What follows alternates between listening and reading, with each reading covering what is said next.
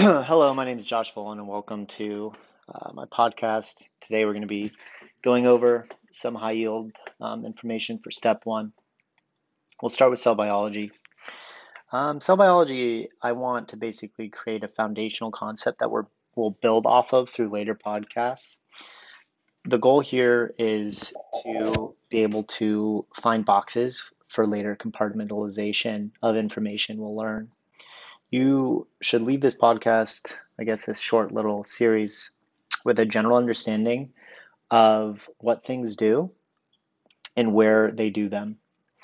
Um, so don't worry if you have questions uh, left unanswered. We'll get to them later on in future episodes. So we're starting with cell biology, and it's important for us to recognize there's two types of cells. There's eukaryotic cells and prokaryotic cells. Uh, humans are made are made up of eukaryotic cells, and then we get infected sometimes with prokaryotic cells. But let's just focus on eukaryotes today. Um, usually, they're double-stranded DNA, and the DNA is transcribed or copied um, in multi-directional ways. It's a multicellular organism. It has a nucleosome, which we'll get into later. Uh, eukaryotes can respond to outside stimuli, they're capable of mitosis, and their chromosomes are diploid. In other words, there's two sets of them. Prokaryotic cells uh, can have circular DNA, they're unicellular, and there's no nucleosome.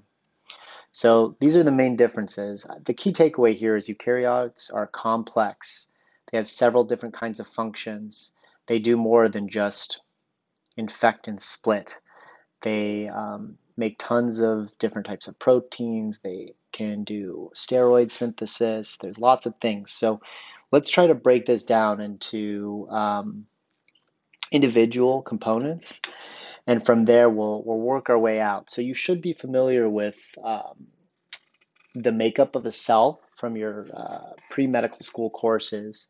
But we're going to go ahead and rehash those uh, just from the very basics. Okay, so starting from the inside out, the very central part of the cell where basically all life is, all the information of life is contained is the DNA, right?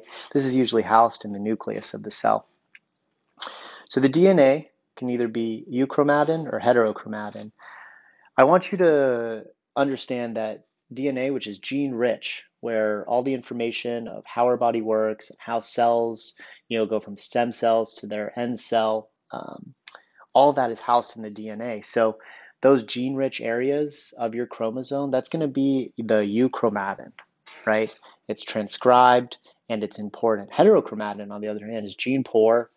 It uh, will have, we'll get to it later on on what might be in these uh, gene poor areas, but this is called heterochromatin. And if you lose a bunch of heterochromatin, uh, you still might be able to survive. Things will be okay. But if you don't have your euchromatin, or if that's destroyed somehow, you're going to have troubles with DNA and then everything that goes after DNA, right? So, pretty important stuff. The DNA is housed in the nucleus, right? But there's a few other parts of the nucleus that you have to be able to identify and understand. Nucleolus, for instance, is the site of tRNA and ribosome production. So these are important, uh, you know, for other purposes in the cell. But I think, though, what I want you to take away from this lecture is just the fact that the nucleolus is where tRNA and ribosome production occurs. The nucleosome, which contains the nucleolus, is basically also, um, for general purposes, uh, a combination of both the chromatin and the nucleolus. Okay, so I'm going to repeat that again. Okay, you have your nucleus, and inside the nucleus, you have your nucleolus, right, which is where your tRNA and ribosome production occurs. And then if you zoom out a little bit, the nucleosome is the nucleolus, and then the rest of the chromatin. So going out a little bit more, we're now at the edge of the nucleus, at the nuclear membrane. And here you'll find nuclear pores. This is the site of inflow and outflow uh, from the nucleus to basically what you can consider the general warehouse. We've moved from the headquarters, now we're in the warehouse. This is where all the business and action's going on. Here you'll find a few different things. You'll find the endoplasmic reticulum. It's fun to say, and it's probably the most productive part of the cell, right? You have your rough endoplasmic reticulum at the ER, which is usually right next to the nuclear uh, the nuclear membrane, and it's where proteins are made to send either to the plasma membrane. Sometimes it sends them to the nucleus, but we'll get into the specifics of that later on. And then the smooth endoplasmic reticulum. I want you to think about this. Why is it rough? The rough endoplasmic reticulum is rough because it's studded with proteins, whereas the smooth endoplasmic reticulum sits like oil on water. It's smooth. And guess what? It sits like oil on water because guess what? It's where the lipid metabolism and steroid synthesis occurs. Remember, this is what we're trying to get through this episode. You're trying to compartmentalize where things occur. So again, the endoplasmic reticulum is where proteins are made, um, and the rough endoplasmic reticulum, or the RER, and the smooth endoplasmic reticulum, the SER, is where lipid metabolism and steroid synthesis occurs. Next up is the Golgi apparatus. So this is an interesting thing. The endoplasmic reticulum makes these proteins, and then through a series of steps sends it to the Golgi apparatus. You might hear it pronounced differently, but I like Golgi apparatus. And the Golgi apparatus is going to make vesicles, and uh, these vesicles are going to then lead to exocytosis. Exo, outside, cytosis, the cell. So it's the process of moving things outside of the cell. You're also going to have different parts, things that float around within the cell that are separate from the Golgi and the ER, right? Like proteasomes.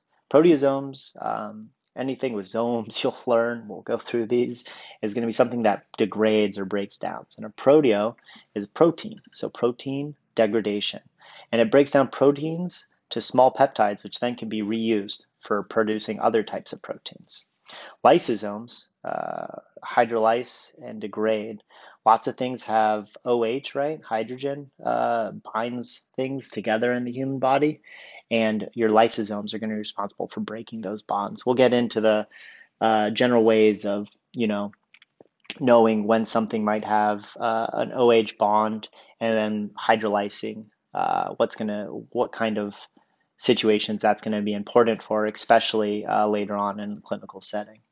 So the the question you gotta at least this would be the question I would be asking when I was first learning this stuff is like, okay, everything's moving around. What are they moving around on? How does the cell maintain its structure? Is it just like a water droplet that can move and float, or is it more something that like has structure? And guess what? Of course, there's structure, right? So there's things called microtubules, and we'll get into the specifics of this later on. But um, these are, in other words, sort of the bones of the cell, and they're made of these alpha and beta tubulin dimers. Um, they can build one direction and break down the other side and allows you to sort of create these strong bones and gives the cell its shape. Another type of structure called intermediate filaments, and these are made up of dynein, which is a type of basically um, protein and it binds to the microtubules. It's actually an incredible transport mechanism. So it walks along these. And then finally, you have the actin, and these are another type of dimer, and, and they do treadmilling. So we'll get into the specifics of those, but those are the three types of basically structural components of a cell that you need to remember. So obviously, everything needs energy in order to move. How do you do this? Well, in humans, this is usually done through ATP. Um, and I'm sure you've heard of where ATP are made. It's made in the mitochondria. So again, we have mitochondria, right? And these are scattered, and usually you can see them on a um, on a picture of a cell as uh, sort of these dual membrane little complexes with uh, wave like comp- components within. And these are sort of the powerhouse of the cell. You've heard of this. Um, and it's going to supply the ATP for all of the um, production in the cell, um, you know, from the ER to the Golgi, um, microtubules, all of this, all of the making of these things requires some sort of ATP.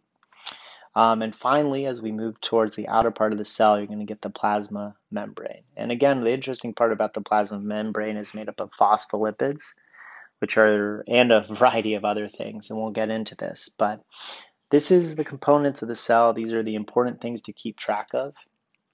Um, lots of medications and pathophysiology rely on a general understanding of these things. You can get into the depths, but what you should take away from this brief uh, lecture, uh, I guess podcast is what I want to call these, is that the cell has discrete components.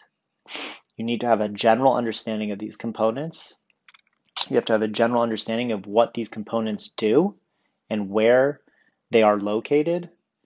And then from there, you can easily start to then answer questions. Um, so some questions that I've seen and we'll get into at a later time is the the question stem will basically uh, relay some sort of information along the lines of a pathology that is a issue in lipid production uh, or steroid synthesis, and it'll ask you where this is occurring or what's happening.